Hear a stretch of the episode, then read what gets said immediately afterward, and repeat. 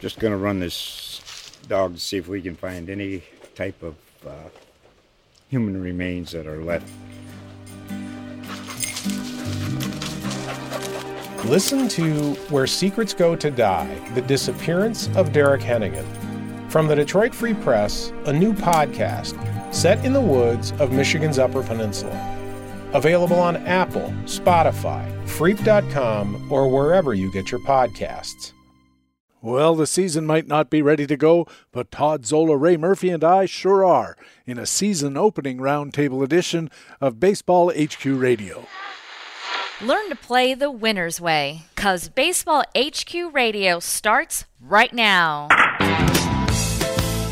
And here's your host from BaseballHQ.com, columnist Patrick Davitt. And welcome to Baseball HQ Radio for Tuesday, February 22nd. Yes, it's 22222. Also, my grades in grade 12 calculus. I am Patrick Davitt, your host, and we have a terrific roundtable edition for you with Todd Zola from RotoWire, SiriusXM, and ESPN, and Ray Murphy, co general manager and columnist at BaseballHQ.com. I'll talk with Todd and Ray about the lockout, how it might affect our drafts and draft risk about player projections, and about prospect advancement. And of course, we'll talk about players, how the pool looks in terms of value pockets, positional tiers, and that kind of thing, about which positions to target early in drafts, about the effect of a National League DH on National League pitching. We'll talk about the rapidly retreating left field fence in Baltimore, and we'll have some value hitters and pitchers and some sleeper hitters and pitchers for 2022 and for some reason we'll talk a little bit about Todd's root canal. It's another great roundtable to open the 17th season of Baseball HQ Radio. Hey, what do you say? To heck with the lockout. It's time to talk some baseball.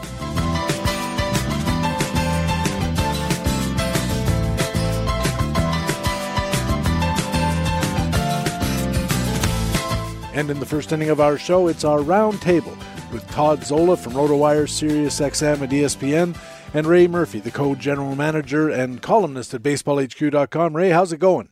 Happy 2022, PD. Nice to be back. And it's 22222 as we speak, my daughter's birthday. She's not 22, unfortunately, which would have been great. Uh, Todd, welcome.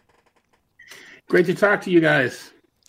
It's great to hear from you guys as well. I know uh, Ray uh, after some consideration, Baseball HQ has moved the uh, Florida First Pitch Arizona to an online version again.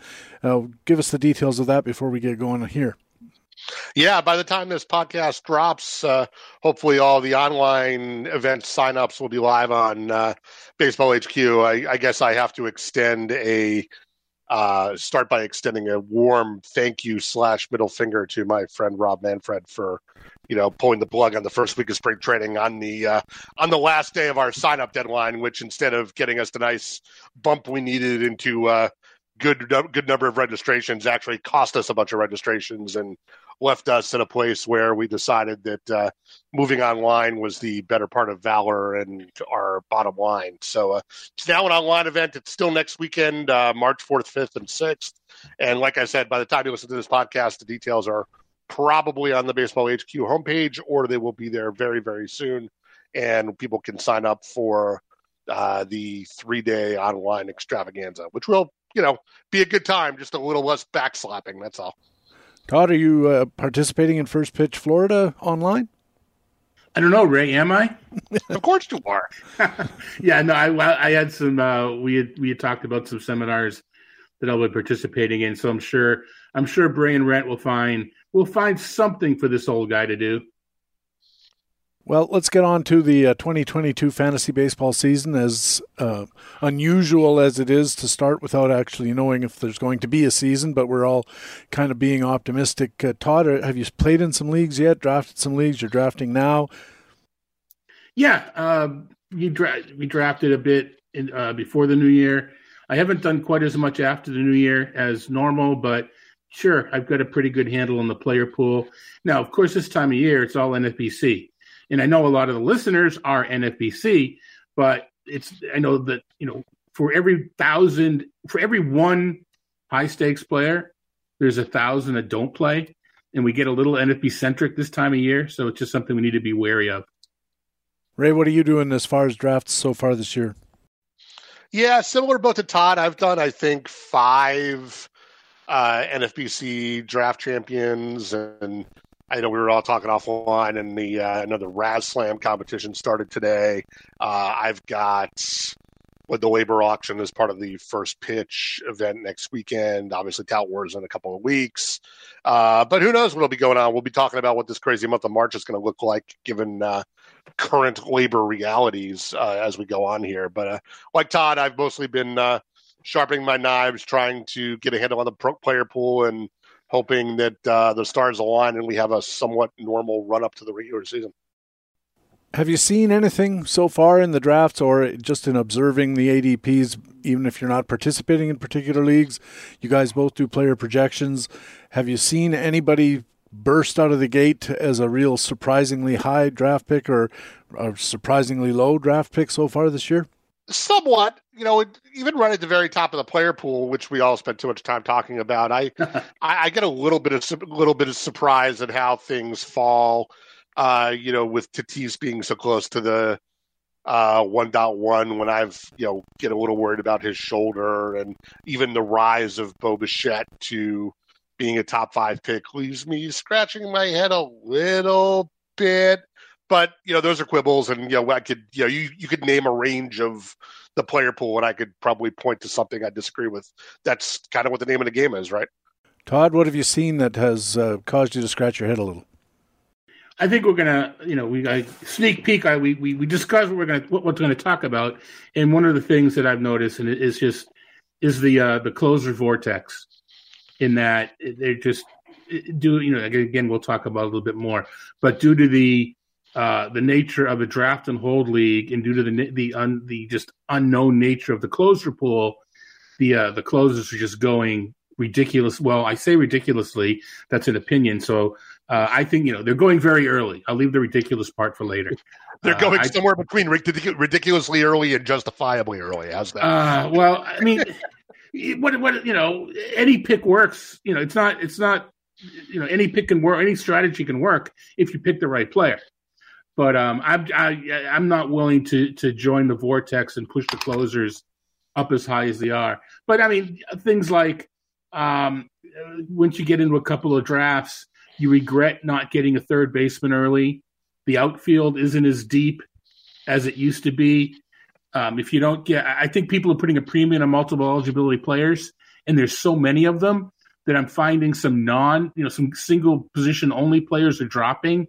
And you got to, geez, I mean, I, I know I want a multiple eligibility guy here and again, but if they're pushing this guy down to me, I'll take him and I'll worry about flexibility later.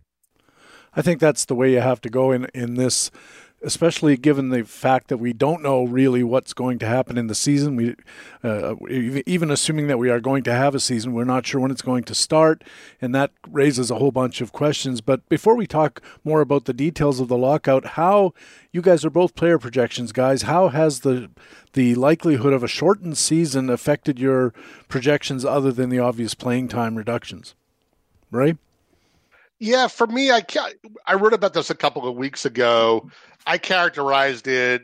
You know, I've been using our projections. It's a, it's one of the big reasons I jump into drafts or you know throughout the early parts of the off season is to test drive the projections and you know make notes about them and tweak and that sort of thing there's no better time to evaluate whether you think a projection makes sense or not than when you're on a clock and considering picking somebody right um, but I, I wrote that i was increasingly uncomfortable with the state of our projections, and it's not a knock on the work that I'm doing or our team is doing with the projections. It's just that it's now mid February, and I feel like the precision of our projections is December quality, just because of the you know the unfinished player movement and somewhat of the iterative nature of how you how we refine the projections. You know, players sign and you know the Tigers sign a shortstop and you're like, okay, well, now this, you know, we're going to move this guy over to be the middle infielder, and now this guy's the second baseman, but he'll have a platoon partner here, and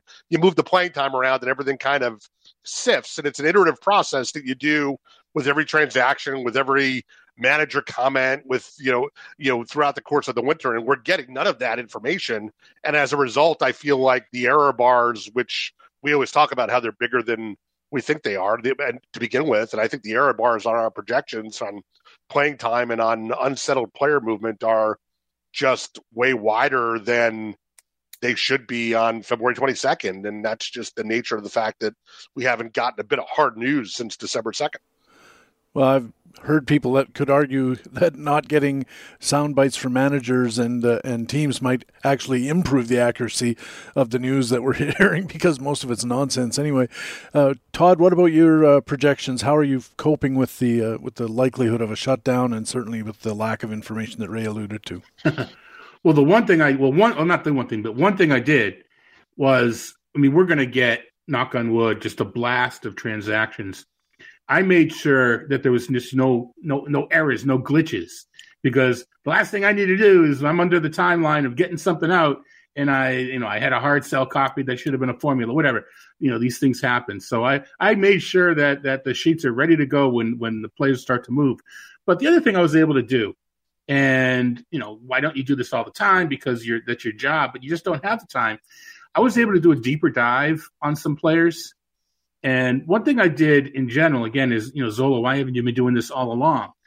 Um, I paid more attention to my projected BABIP and left on base percentage for pitchers than I have in the past. I've made the projections, am I in you know by eyeball logical, but I've never actually calculated out the the BABIP and the left on base percentage primarily because I just don't know how accurate the plate appearances and at bat numbers are, right, Ray? Because you know, you project a guy to improve, you can't carry over the same rate of plate appearances because he'll face fewer batters.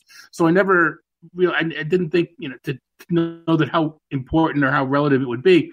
But I decided this year, since I had the time, that I would go through them and kind of tweak things such that the BABIP and the left on base percentages were, I mean, most of them were close, but a few of them like, wow, that's not going to happen. Even though the ERA was good, that's not going to happen. So, uh, not so much good, but right. So that's one of the things I did. I went through pictures um, a little bit more detailed just to make some of the underlying metrics, air quote, you know, more plausible.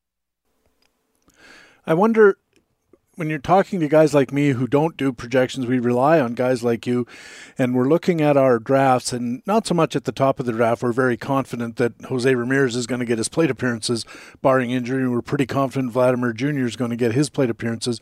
But as we get down the draft, we start facing these decisions about players whose Position in lineups is not so secure. Positions in batting order might not be so secure. And then we have to start thinking about the possibility of a better player coming in from outside as a free agent signing or a last minute trade or something when this big uh, pent up glut of, of movement starts. Should we be at this point if we're drafting now and we get into that position, should we be more focused than usual on trying to find guys that we're really confident about their playing time going into the season and the, the lack of likelihood that they lose it to some incoming player? Uh, yeah, but there's a limited pool of such players. And if everybody's doing it, then you know there's it's even more limited. So I think I think that you you you always want to be looking in that direction, but then I just think you know you have to be more logical or you know more acute with your thinking to to get the other guys right, or even be more aware. Uh, I think it's someone not so much drafting somebody, but uh, to me it's more of avoiding somebody who may lose playing time if someone is brought in. I think that's more of the trap that you don't want to get into. Isn't so much um, uh, uh, trying to figure out who is going to play, but avoid the landmines of those who, uh, you know, right now, I mean, it's, it's a dumb example. Ray will agree. I mean, Jackie Bradley's not going to start, but right now he would start. But we know the Red Sox are going to bring somebody in, so I'm not gonna I'm not gonna look at a depth chart and say, oh, Jackie Bradley's in center field. I'm going to draft him. I know he's not going to end up there before long. Someone's going to be brought in. Uh, there are players like that sprinkled throughout the league. So to me, it's more of avoiding the guys who are probably not going to start, but right now might be listed on roster resource or some other depth chart as a starter. How do you feel about it, Ray? Yeah, you know, it's funny. Todd mentions Bradley. I can actually the example I was sort of thinking of was the team he left was the you know some of the the way the pieces fit together with the Brewers right now. Sure. And there's you know maybe some good news there that there's there's opportunity between first base and DH for both Keston Hiura and Rowdy Tellez, right? Um, so maybe those are guys you bump up a little bit, and you can sort of understand. You know, that's a place where I would, I, I, I might go an extra bu- proverbial buck around on those guys be- because I think that those I like those guys' skills, and now maybe there's an opportunity for both of them to um, find enough at bats to demonstrate what they can do. On the flip side, on the same team, there's the hole in the outfield that got created when Bradley left. And sure, they picked up Hunter Renfroe to play right and or left, and Yelich is going to be in the other corner. Um, but you've got Cain and Tyrone Taylor in center field right now, and Taylor's bumping up a lot of draft lists because, well, Cain's likely to get hurt like he always does, and someone's got to play there. But that's not a place where I'm believing that those two are the only solutions there. That's a place where I'm sort of expecting something else is going to happen. So I'm not getting too sucked into either believing that the Brewers think that Cain can get 500 at bats at his current age, or that Taylor is the only guy they're going to lean on when he doesn't. And I think Lane Thomas of, of the Nationals is another example like that. Right, he's a right-handed batter. He really hit well with the Nationals the end of the last. And I actually, the reason I'm thinking about this is because I, I put a tweet out. I'm kind of, kind of, I mean, I kind of had a feeling where he'd play, but I can make an argument for more or less. And I just wanted to see where the market is, and the market's where I am, so I'm not going to make a change. But he's he's a guy there. I mean, he's a right-handed batter, so all they need to do is, you know, Victor Robles, if he shows anything in the spring, Thomas is now down to a platoon. You know, so I think that that's so. I'm not point being I'm avoiding Lane Thomas, although some people are drafting him late as a sleeper fourth or fifth outfielder. Is there any source of information when you're looking at a team like uh, Milwaukee and you think this is a team that could use a center fielder? What sources of information might you look at to, to speculate on somebody coming in to be the center fielder and, and throw a bit of a dart at that guy based on what kind of news? Todd? Well, I mentioned roster resource before. Let me preface this by saying they're the, they're fantastic. Nobody else, no other source uh, uh, keep keeps everything on one page in such a you know easy, accessible manner. But what they do is they force they force players into the starting lineup, and so I I, I don't I don't say I don't trust because that's not what I mean. I know what they're doing. Um, I I come up with my own depth chart, my own lineup decisions. Know, oh, roster resource has this guy batting third, playing left field. I, I, I don't, you know, I don't think he's going to Lane Thomas. I don't think he's going to end up doing. So I think it's it's a matter of one's own just common sense. If you look at something, if you look at a lineup, even even in the old, I don't know if they're there anymore. They've taken stuff down, but even the depth chart on MLB.com, if you just kind of shake your head, I don't think he's going to play. Then then he's probably not going to play. But then you're going to start playing the guessing games, and I'm not very good at this. Is uh, Cincinnati? Sure, they have a couple of holes, but are they going to fill them? You know, are they going to actually spend the money to fill them? I don't know. Um, so then you then you start playing. You know, Con- Connor Joe is another. Actually, well, I had him had him listed later. We'll talk about him later. Or um, you know, spoiler alert. I think he's a sleeper. He is a guy that I don't I don't see Colorado bringing anybody in. And to me, in you know, he had a good half season, whatever, did really well at home. So he, I, I will take him over Lane Thomas. I trust more I trust my own instincts say he'll play more than, or you know, he has a better chance at a job. So I don't think this, this, is not a site that speculates better than others. I mean, we're HQ people. We you guys assign people that are familiar with the team to do their playing time. So I think that's as good a place as any. Uh, you know, to trust trust the HQ uh, grid as far as percentages go, and just use your own common sense and logic for the rest. How might the lockout affect prospect advancement this season? Uh, I'm wondering if we should be more or less willing to draft a Bobby Witt or a guy like that that looks like he's going to get in. And before you answer this, I I understand that a lot's going to depend on how the final contract ends up being, as far as you know, uh, the playing time delays and all that kind of stuff. If they eliminate it and say it's just two years, then all of a sudden Kansas City doesn't have an incentive to wait till May or June or whenever the playing time thing comes. But assuming that the rules stay more or less the same, should we be more or less interested in prospects if the season gets a little tighter? I think maybe a little more. You know, if I'm reading what's coming out of the CBA discussions, it seems like the possibility of grand sea change in terms of how service time and prospects are handled is not coming, which means that basically some something akin to the status quo is likely to be the outcome there. Maybe they move the percentages around or you know they're going to be talking about creating these bonus pools for pre-arbitration players. Still be some changes like that, but maybe not as much of an incentive to keep prospects down. The other thing about it that's interesting to me the longer this goes on, in terms of the big leaguers not being in camp, is the minor leaguers are in camp. So they've got a captive audience with the coaches, et cetera. And you know, Bruce, uh, you know, um, Mike Matheny might decide, you know, by the end of this week that hey, Bobby Witt's got to be on my team, man, because you know, he's standing out. He, he, he's he's he's a man among boys among these other minor leaguers in camp, and I can tell he's going to hold his own until you know when when the big leaguers come in. But but you know he's got nothing to do right now but sit there and watch Bobby Witt. So maybe there is something to that.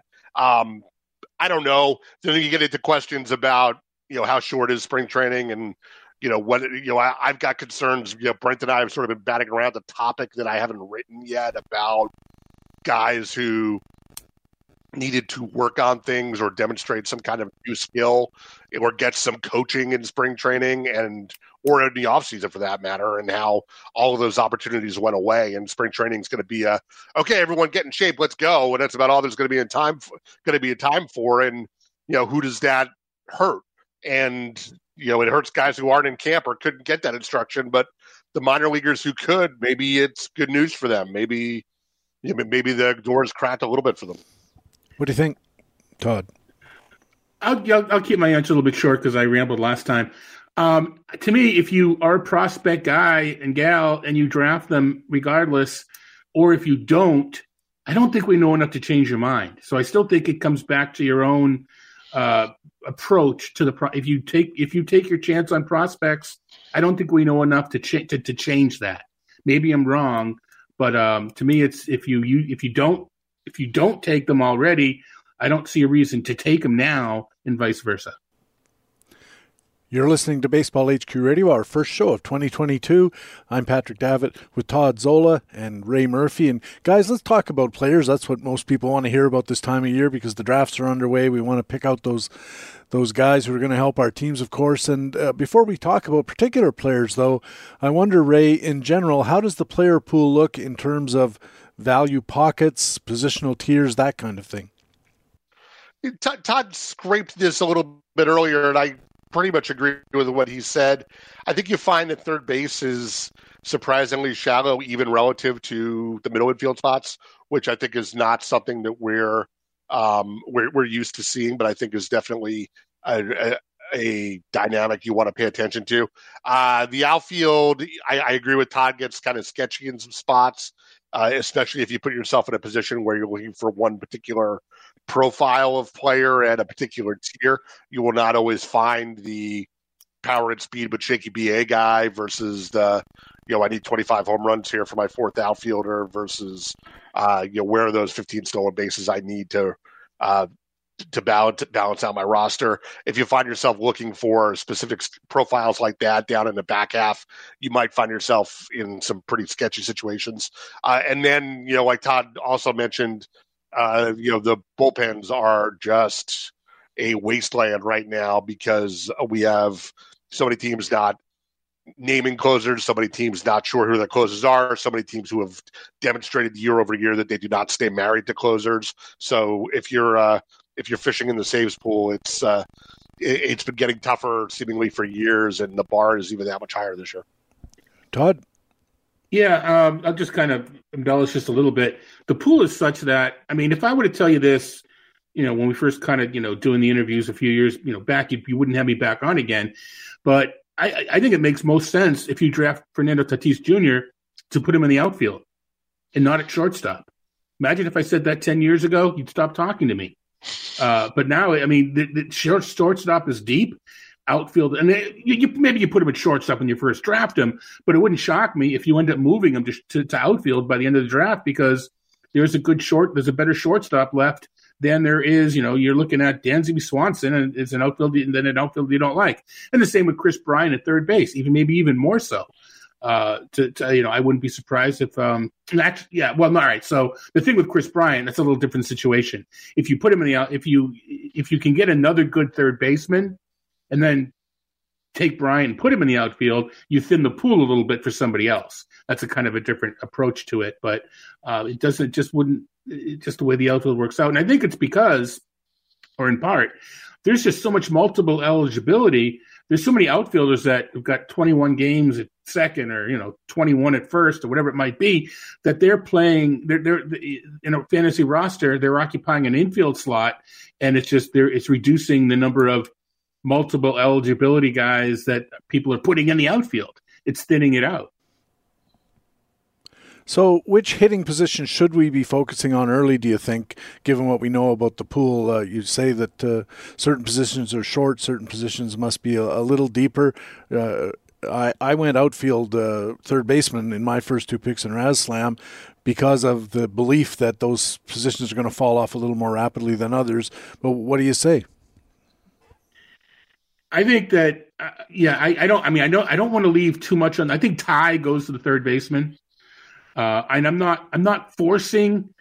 I, I'll, i mean, I took Al, Ozzie Albies in the in the RazzSlam because he was you know one of the better players at that spot. I'm not forcing a second baseman, just even though I know it's weak because there's just so many of them. You're going to find one eventually commensurate with that draft spot.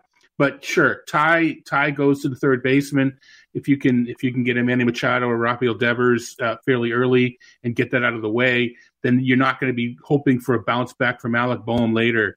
Or, or, or, or hoping Jonathan Villar signs with somebody and he actually runs or something like that. Uh, so yeah, I'm, I'm, I am pushing third baseman up, and you know I, I, I I'm not I'm not avoiding taking two shortstops because they're just so good at the top, but you know I, am not forcing that either and um, it's just uh, first base is just kind of kind of normal. There's there will be somebody at some point throughout the course of your draft. So uh, well, you know when there's one at the top of the list, you know, bing bang boom, you go ahead and take him. But yeah, tie goes to third baseman, and I'm not I'm not putting a scarcity number on, on second baseman to make sure I get one. Ray, how have you been drafting the top? Yeah, similarly, less concerned about positions and more about categories, which of yeah. course is the other side of the coin. There, uh, you know, there's a lot of emphasis on stolen bases early, and you know, Todd mentioned that there's uh, you know, there are camps that are taking closers very, very early, as early as second, third round. I've done that. I've taken some Hendriks. I've taken some Hader.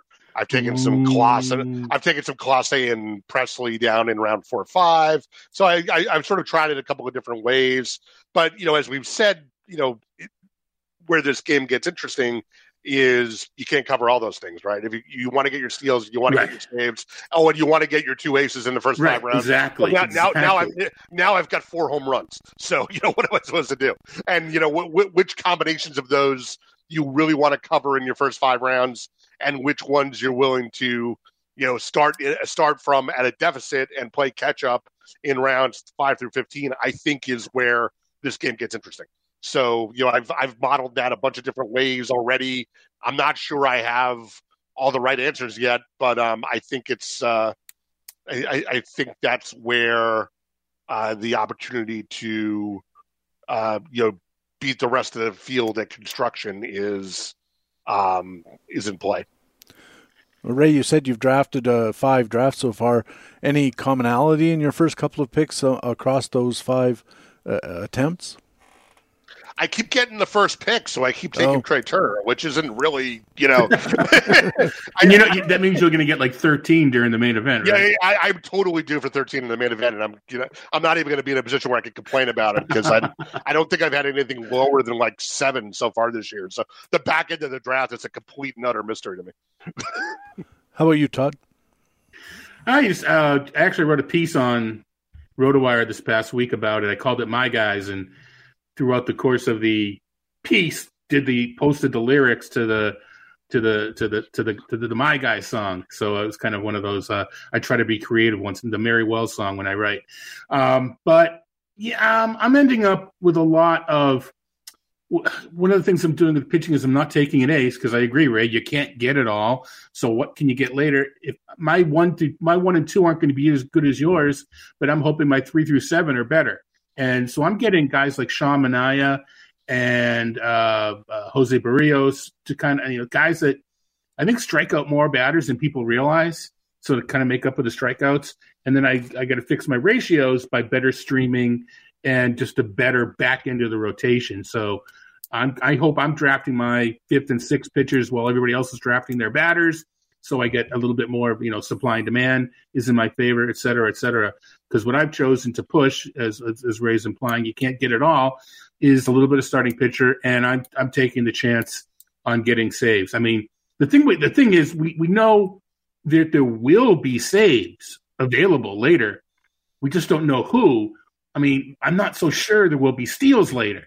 You know, so it's not as even. It's it, it's not even if it's not it's not just that we don't know who. We don't know if they'll be available. There will be, you know, for every for for, for every win there'll be half a save. So you know, whatever there, there will be saves to be had, and yeah, they're distributed a bunch more among, among more closers. But that translates to the roto standings where you don't need as many in the category to compete. So yeah, am I am I am I betting or gambling or you know or or hoping that I land on a 35 save guy in the 15th round or 12th round? Yeah, that's that's what I'm that's what my bet is, and I feel more comfortable with that bet than I do, um, you know, thinking I can get a good starting pitcher and speed uh, and get saves early. Just that that's the one place I'm figuring because I know they'll be there. I know the saves are there. I just don't know who. What do you guys think we should be thinking about the National League DH? I'm going to call it a probability. I think everybody on both sides of the argument in the negotiations likes the idea, and uh, barring some kind of breakdown in negotiations, I believe there's going to be a DH in the NL this year. Let's let's mm-hmm. assume that there will be. How does it affect the National League pitcher pool? Todd. Um, more than I think it affects it more than people believe is going to. Uh, not maybe not so much at the top, but I think it it does it definitely shuffles things up in the middle. I mean, look at the difference in ERA. It was around 0.3 last year. Uh, the whip the whip is going to still be fairly close, just because you actually walk. Uh, the walks will go down because you're not issuing as many intentional walks. So walks actually go down a tad, but runs runs are going to go up in the National League, and ERAs are going to go up in the National League. And the difference of a maybe you know of a of a, a three one five and a three three five, and he's still a really really good pitcher. Uh, maybe maybe you change him, maybe you don't. But when you get into the you know 3.8 and 4.0 range, you're moving up 15, 20, 30 spots in the rankings. And that's where it's going to make the bigger difference. So no longer tie goes to the American League and just beware that NL pitchers are going to be affected. Um, I, I, mean, I did it numerically. I figured out what pitchers do. I took it out of the projection. I figured out, you know, I'm making the assumption that the DH in the NL will be somewhat similar to the DH in the NL. And I fed that back into the pitchers' projections from previous seasons, and I used that as my baseline to get a to get a rough estimate. But um, I, I think it's going to matter more than people expect. Ray, how are you dealing with the possibility of a DH in the National League? Yeah, I, I, might have split the baby a little bit more than Todd described. We did go ahead and make the adjustment on our projections to embrace the NLDH and make the assumption that we are going to get one at the end of the bargaining process. So we have projected NLDH playing time, and I've made the I've made the changes for NL starting pitchers. I actually just did that within the last couple of days. Um, like I said, I may have done it a little more with more of a little bit more of a light touch than Todd. Um, I was more aggressive on the walks and strikeouts because those numbers are easier to tease out. Um, you know, how, as Todd said, you can look at pitchers and you know how many walks and strikeouts they had last year versus uh, baseline National League hitter, and you can reduce pitcher, you know, walk rates and strikeout rates for starting pitchers accordingly. But you got you also have to remember that you know they face the you know even the good pitchers face the pitcher spot probably twice a game, and that relievers, good relievers at least, generally aren't facing the pitcher spot at all. So I didn't make a make a change there.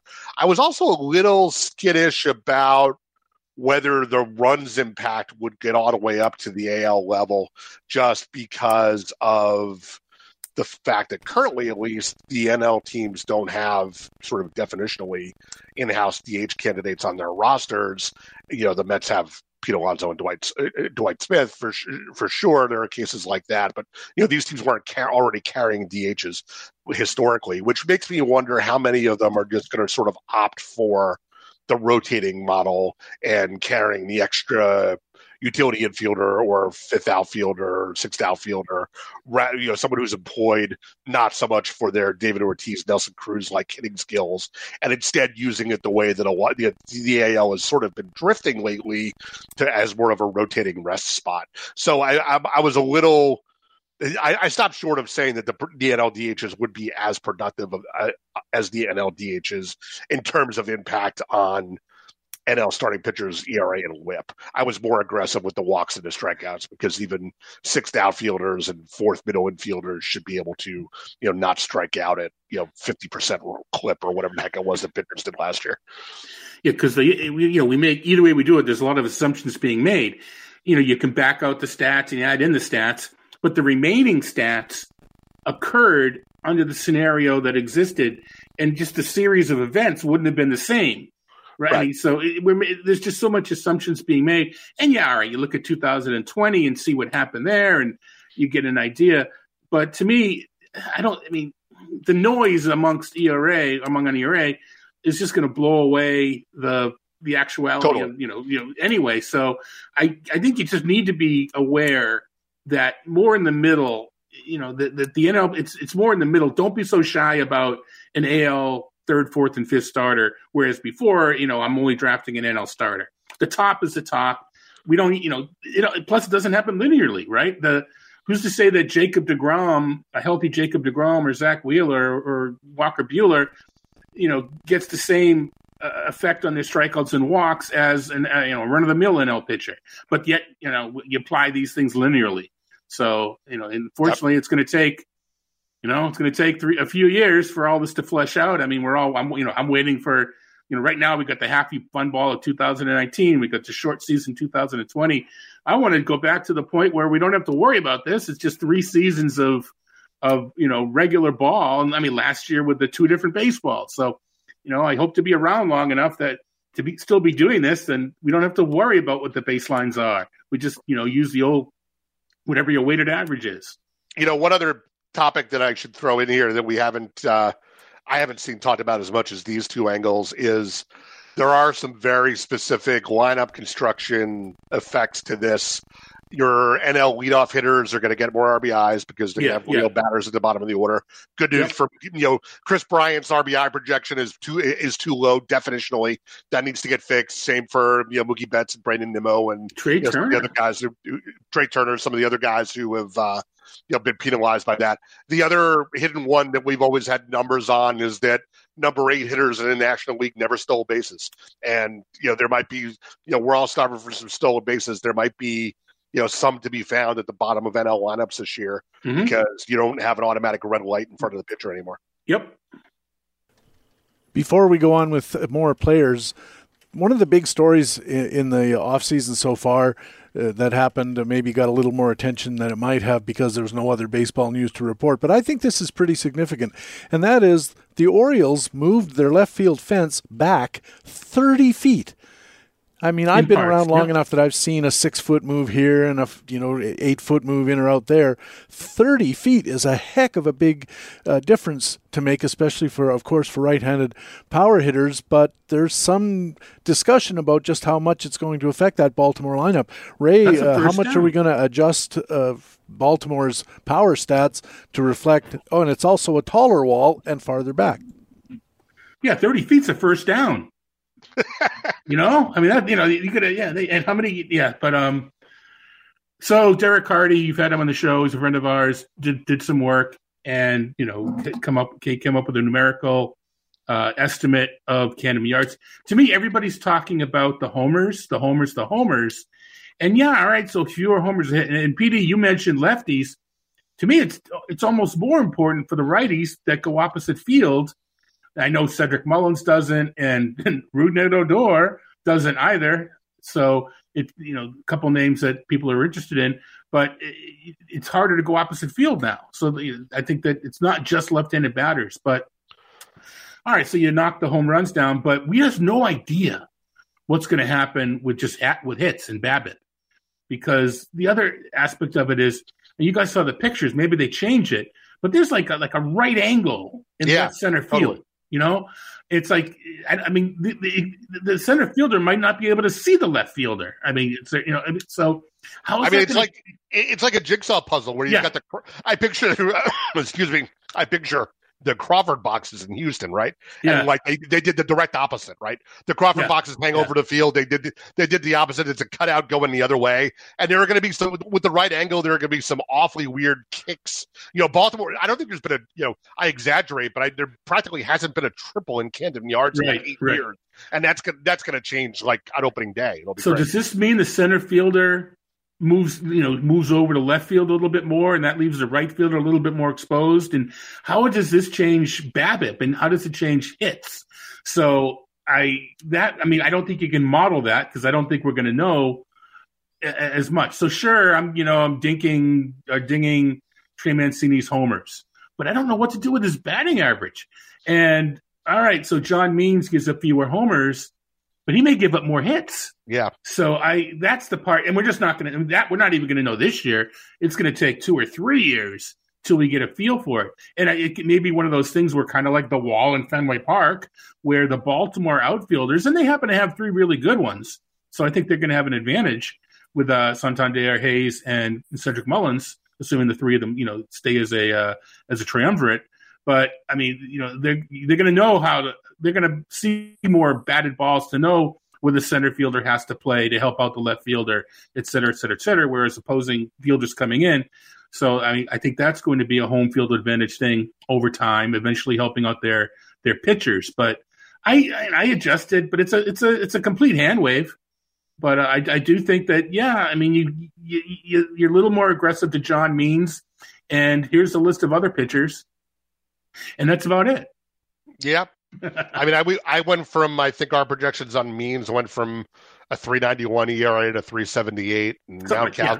Mountcastle lost four home runs, and you could sit here and look at those dimensions and tell me that's not nearly enough, and I'm just going to shrug. I'm like, I, you know, yeah. I, I took a stab. yeah, exactly. I mean, yeah, I mean, Jordan Jordan Lyles went from categorically avoid to, you know what? I'll consider him in the 46th round of a right. draft championship. Right.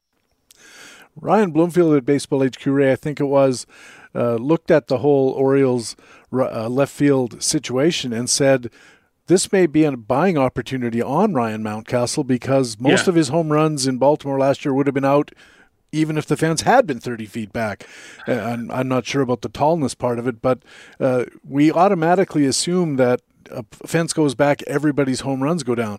But Giancarlo Stanton's home runs don't go down because he hits them, you know, 60 right. feet over the fence. You could move it back until it was like the the old uh, Ebbets Field or Polo Grounds or wherever it was that uh, right. uh, Willie Mays ran down that that ball that was hit that time. So maybe there's an opportunity there. And f- correct me if I'm wrong, but a big component of why hitting stats are so good in Coors Field isn't the thin air, it's the size of the outfield, and there's much more opportunity for yep. balls to land. And maybe, as Todd suggested, this could be one of the outcomes there is that maybe power drops off a bit in the home runs.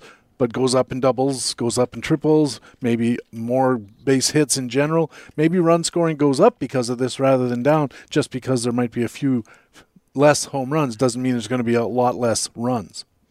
Careful what you wish for, Baltimore. Exactly. Yeah. I don't know about that either. Uh, when you guys look through your current projections, who do you see as a really good hitter target? You know, comparing where you have him versus his ADP. And I don't know how how much uh, looking at that you've done, but you've been drafting, so I assume that you have some idea of guys who are, you think are going to be bargains. Let's just put it that way. Uh, Todd, who do you like amongst hitters as a value versus current ADP type thing. All right, so I'm looking at the piece I uh, referenced earlier, some guys that I happen to have in a lot of leagues, and I'm going to use that as my my basis. Um, we talked a lot, you know, earlier on about pitchers being pushed up and closers being pushed up and speed being pushed up. Someone's going to go down, and Xander Bogaerts is one of those guys that is, is he's just he doesn't fit. You know, he doesn't pitch, he doesn't close, he doesn't run. So he is falling further than I air quote think he should. So he is a guy that uh, it's not a homer pick. It's just a I'm I'm happy to pick. A, I'm, I'll I probably got speed in the second because I didn't take a starter or I didn't take a closer, so I got my speed already. I'll I'll take the discount on a Xander Bogaerts. So that's kind of an early guy. Uh, talking about second baseman, uh, Jean Segura is somebody who is just so boring, but yet gets you little bit of this, a little bit of that, and a decent lineup. So he's a guy that I'm getting ahead of the field a little bit. I kind of teased Connor Joe earlier. I'm when I'm looking in that platoon outfield range, pumping him up uh, closer to the top of my list, especially in a league like the Draft Champions Draft and Hold, where you're looking for a player who has an edge that particular week. So if either he's facing a if the if the Rockies are facing right-handers in a series or they're at home, he gets you know he gets double edge. If he, if they're facing three right-handers in Coors, he's like the, you know he could be my second best outfielder that particular week. So those are a few of the guys that I'm finding uh, ahead of the ADP. Ray, who do you like as uh, value plays? Uh, one guy that keeps bubbling up for me is Javi Baez. Uh, our our projection seems to like him more than his current ADP. I've gone so far a couple of times. Like I said, when I do these early drafts, I'm frequently using them as an audit on our projection, and he keeps presenting himself to me in you know positions in the draft where he's so clearly the best player by our projections. I keep going back and like re- revisiting the projection, like am I or evaluating whether we're too aggressive on him. And I think I actually have softened it a little bit, but he's still pops up for me all the time. So he's one guy that uh, you know certainly meets the definition for me. Uh, you know, further down the draft board, guys, I have a lot of um, so far. Uh, we were going to talk about um, you know some, some sleepers later, uh, but you know some of the guys that you know sometimes guys just get left for dead. I find even if they um, like if they weren't active at the end of last season when the ADPs start baking they're way down too far, and it just takes a long time for it to correct. One of those guys for me is Josh Naylor. I've grabbed a lot of him in very late in drafts. You know, he's obviously coming off the big injury from last year, and maybe his ADP will rise once camps open and we determine if he's healthy or not. But that's that's real cheap power, real weight, and I think I even saw a news item that he might get some first base time in addition to outfield, which is that position flexibility that we all like. So, you know, there's a guy there there are two guys at each end of the of the player pool in Baez and Naylor who, you know, I've been drawn to multiple times already. I like Baez because I think he's going to run more with Detroit. And here's one of those yeah. things where your your formulaic, you know, three year average plug it in doesn't always capture it. You have to think, you know, Detroit's letting their guys run and he's he can run and he has a high percentage of success. So I, I think you have to override if you do it formulaically the uh, the steal number, whatever the opportunity number is, and pump it up a little bit because of the team context. I'll throw out a couple of names as well. Uh, the first one on my list is Fran Reyes, who seems to be getting drafted mm-hmm. around pick 120, which is what the eighth round or so. And uh, by Baseball HQ valuations, he should be going in like the third or fourth round. That seems to be a pretty good bargain opportunity. Although I know guys don't like to fill that uh, utility DH spot too early. And a couple of outfielders, Ryan Mountcastle's name already came up. He's mm-hmm. going higher than hundred in the pick, and I think he's probably three or four rounds better than that as a projection. And Jesse Winker is going at yep. a 107, and I like Jesse Winker more than pick 107, and I feel like I'm going to get uh, Jesse Winker on a couple of teams this year for sure because of that. Uh, switching over to pitchers. Uh, let's start with you, Ray. This time, who's who are a couple of pitchers that really jump out at you as potential values for this year? My first love of the offseason was Sandy Alcantara, but then I d- decided there was too much competition for him. um, everybody loves Sandy Alcantara, um, although that seems like it might be correcting a little bit. I got him in uh, late in the early third round of a couple of drafts, and if that price holds, I might still I might stay interested in that. Uh, but like we were saying in the conversation with Todd earlier about priorities, that tends to be a spot where uh, I've been focusing on some other things. I've been letting the starting pitcher go a little bit there. There's a really nice bubble I like a little further down of uh, guys like Joe Musgrove and uh, Alek Manoah and uh, trying to think a couple of the other guys in there. You know, it's a little later than Logan Webb, but there's uh, Luis Castillo, and you know, there's there's there's a, there's a nice five, you know, tier six seven, mm-hmm. uh, round six seven starting pitcher that I, I feel like you can make a good living with. Uh, I've ended up with a lot of those guys, and then you get down later too. I like the.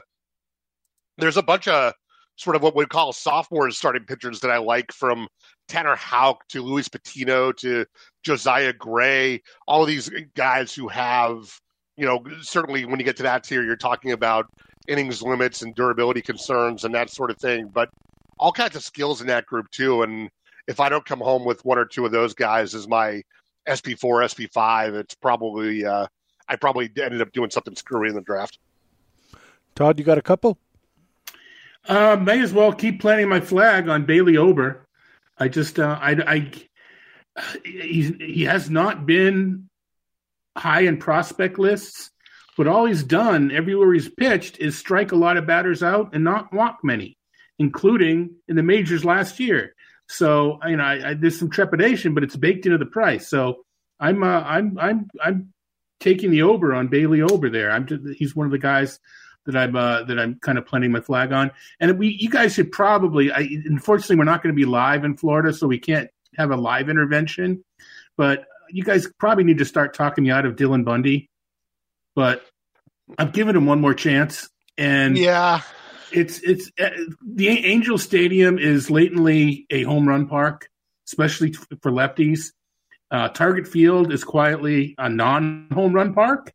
So I'm going to give him one. I'm, I'm, doing a lot of these draft and holds where you just basically, you know, the you don't filter by K9 and, and walk anymore. Does he have a pulse?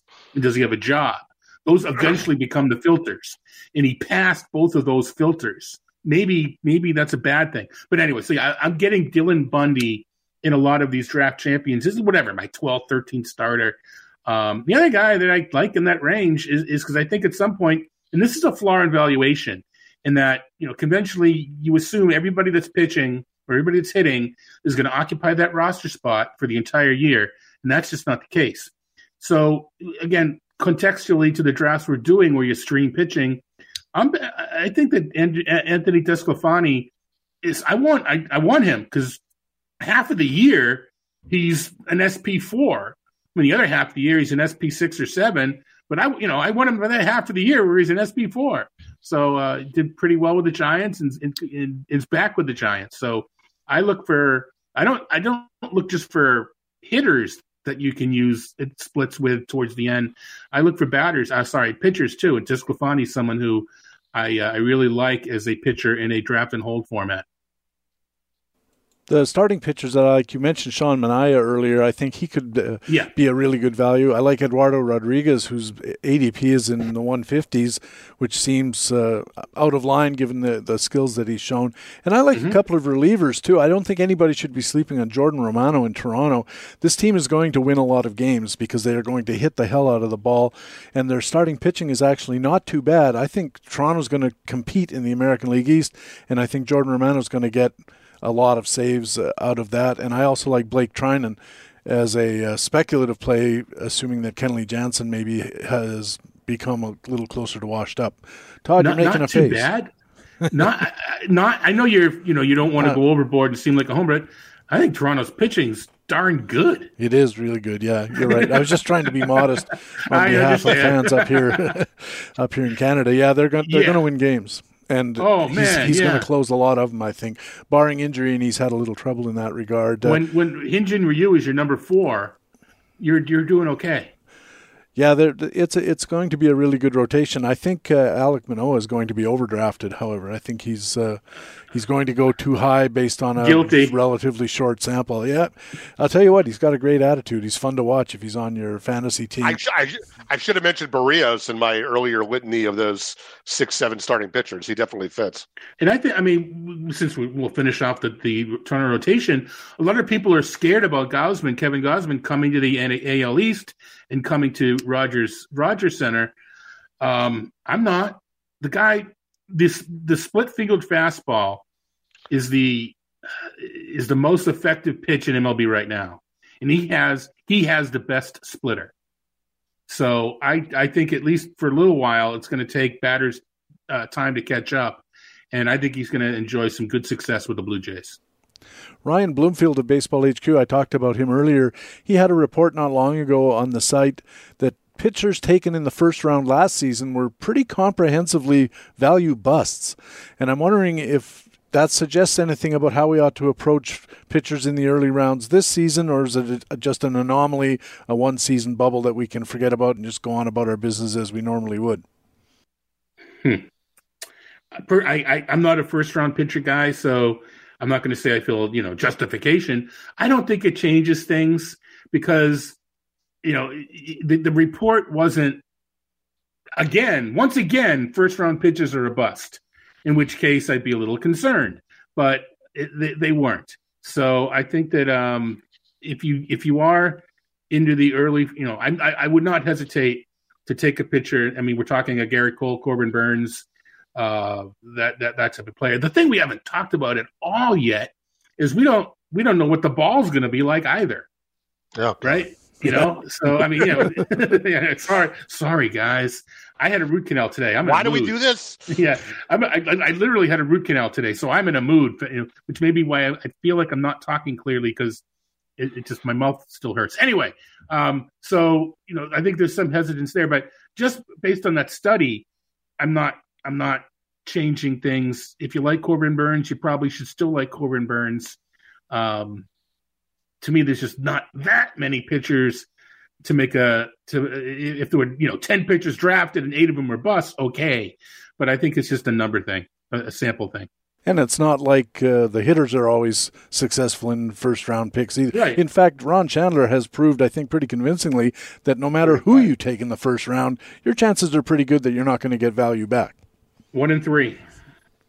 Ray, you got a? Uh, are you still drafting pitchers, starting pitchers in the first couple of rounds? I don't know. I lost a bet because we got through that whole segment without Todd saying draft, draft, draft the pitcher, not the round. well, I didn't say that. you didn't say it. I lost the bet. I thought you were okay. Oh, all right. Now, no, okay, okay.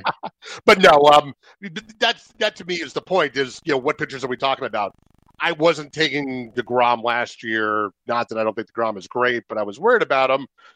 I wasn't taking Bieber last year because mm-hmm. we were overvaluing the 60 game season before that. I felt good about Walker Buehler last year. I still do. Max Scherzer's another year older. I have reservations there. Corbin Burnes is new to this neighborhood, but I'm a Corbin Burnes fan. So to me, this remains more about individual pitchers than it does dogma. Take a picture of this round. Go take a picture of that round. Okay, guys, let's close with the uh, the sleepers. Everybody wants to know your deep sleeper for uh, 2022. We'll take a sleeper hitter and a sleeper pitcher. And uh, Ray, why don't you go first on this one? Oh, for my hitter, I made a crack at the top about Fernando Tatis' shoulder. Uh, let me double down on that. Um, when Tatis missed time last year, it was Ha-Seong Kim and Jake Cronenworth masquerading at shortstop.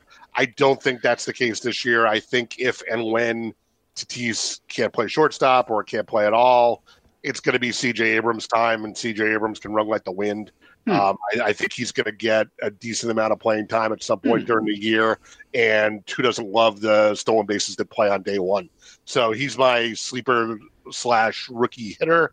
Um, and for a pitcher, I'll go with Patrick Sandoval just because I really, really, really love what he's doing last year and call it wish casting that he shows up for spring training healthy. Who do you like, Todd?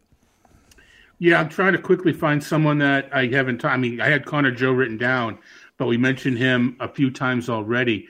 So I am going to go, and I'm going to, you know, give a hat uh, a hat tip to our friend and colleague Jason Collette, who is I don't want to say convinced, but thinks there's a good chance that Kevin Kiermaier is traded, clearing up even more playing time for Manny Margot. Uh, so I, you know, if you if you need to address steals, and who doesn't, um, I I'd like to put Manny Margot on my roster towards the end of the outfield run. And as for me, I've got a couple of guys. We talked about the Baltimore outfielder. Anthony Santander is going mm-hmm. 266th by ADP. Uh, I'm not very good at math, but that's kind of like the 20th round or somewhere in there. No, maybe not quite that low, but it's pretty low. 266. I would draft him happily three rounds earlier than that because I think he's a good hitter, and uh, I had him uh, a few times over the years. Another guy I like as a as a um, sleeper for a hitter is Bobby Dalbec in Boston. I think he's being drafted uh, way down past the 200 mark. And I've been reading a couple of things, and Ray, maybe you can steer me correct if I'm wrong, but they seem to think he could steal some bases this year. For a for a big guy, he runs pretty well, and they seem to think that there's some stolen base potential there. You're in Boston. What do you think? Is that likely? Possible? Unlikely? Impossible? um, I, he's got the skills. I don't know how. I mean, I think you know he, if you're talking eight to twelve, yeah, all right, sure, but I don't. I'm, I'm not going to expect more of that. Um, the thing with Dalbec, and I did the did some research on it, and whether he continues to do it remains to be seen. But people take a look and they saw the second half strikeout improvement, and okay, so you know he's he he improved on strikeouts. But if you go a little bit further, he stayed the same, the skills underlying metrics as the on fastballs all year. He just began hitting off speed and began hitting breaking balls so much better. And it wasn't just the strikeout rate, his average exit velocity on fly balls on both of those increased. And whether it was a coincidence or not, it was when Kyle Schwarber was with the team. And some people think that, the two of them worked together. And um, so, t- for me anyway, kind of taking it to the next level, if he really did, whether it's spin recognition or pitch recognition, if he actually can hit breaking balls and off speed better, there's a playing time crunch. But this, you know, this, is you know, we all know this guy Ron Shandler. He says, you know, don't worry about that. Draft the skills. The, if you've got the skills, you will be in the lineup. So I, I think even without the speed PD, I like Dalbec just because I think he, I think he did take it to another level. People are saying, well, when you when you when you cut your strikeout rate that down, down that much, you usually don't maintain it. Well, take a look at why he cut it down, and I think it's plausible he can. And if you're going to throw a pitcher dart, keep an eye on Chris Flexen. He's down around pick 350. You get him uh, yeah. in the reserve rounds or in the later rounds of those big draft and holds. Guys, this has been a, a treat. Before we go, tell our listeners where they can keep track of your work. Uh, Todd Zola, where can people find you? Uh, they can find me on Twitter at Todd Zola, T O D D Z O L A, right for RotoWire, write for ESPN. And I think the cat's out of the bag at this point as far as what's going on with RotoWire and the and the and the Sirius XM show. Chris Liss uh, is leaving the company, and I will be filling in, co-hosting with Jeff Erickson starting this coming month. Well, not coming Monday because I'm having the second half of my root canal on on Monday. But I will I will be. Yeah, people think listening to me is like like getting a root canal. Well, I literally won't be talking to you because I'm getting a root canal or the second half of one. But yeah, Monday I'm, I'm taking over for Chris on Monday and Tuesday. Uh, for the baseball season beginning next week on the Sirius XM Fantasy Channel uh, man, big, big, big, big shoes to fill, but we'll we'll do the best we can. Uh, and, and Alex going to be back with Jeff on the show on Sundays. They're flipping from the football crew to the baseball crew, so I'll be with Jeff on uh, Saturday, uh, su- sorry, Sunday, Monday, and Tuesday on Sirius XM. Ray, what are you doing? That's awesome, Todd. I hadn't heard that about you. I had heard about Liss, obviously, but glad to hear they turned to you to fill in. That's a uh, a strong choice, as it were. Uh, as for me, you can find me in the GM's office at Baseball HQ. You can find me all over the First Pitch Florida online event next weekend, and you can find me at Ray HQ on Twitter. And you can find Ray HQ uh, on Twitter here on Baseball HQ Radio every Friday. He's our man covering the American League beat. Thanks again, guys. I do appreciate it. Uh, season's off to a great start for us, if not for Major League Baseball so far, but we'll keep our fingers crossed and we'll have a season and we'll have you back lots to talk about the season that we have. Thanks, guys. Thanks, PD. Thanks, PD. And that's Baseball HQ Radio for Tuesday, 22222. Thanks very much for taking the time to download and listen to show number one of the 2022 season. Of course, I want to thank our guests, Todd Zola from RotoWire SiriusXM and ESPN, and Ray Murphy, the co-general manager and columnist at BaseballHQ.com. They're both good friends of the show, good friends of mine personally, and always fun to talk baseball with Todd and Ray. We'll be back on Friday with another edition. Not sure who or what's going to be happening since so much depends on the labor negotiations, but we will be here with show number two for 22 of the podcast with fantasy baseball intelligence for winners. It is Baseball HQ Radio. We'll see you Friday, and so long.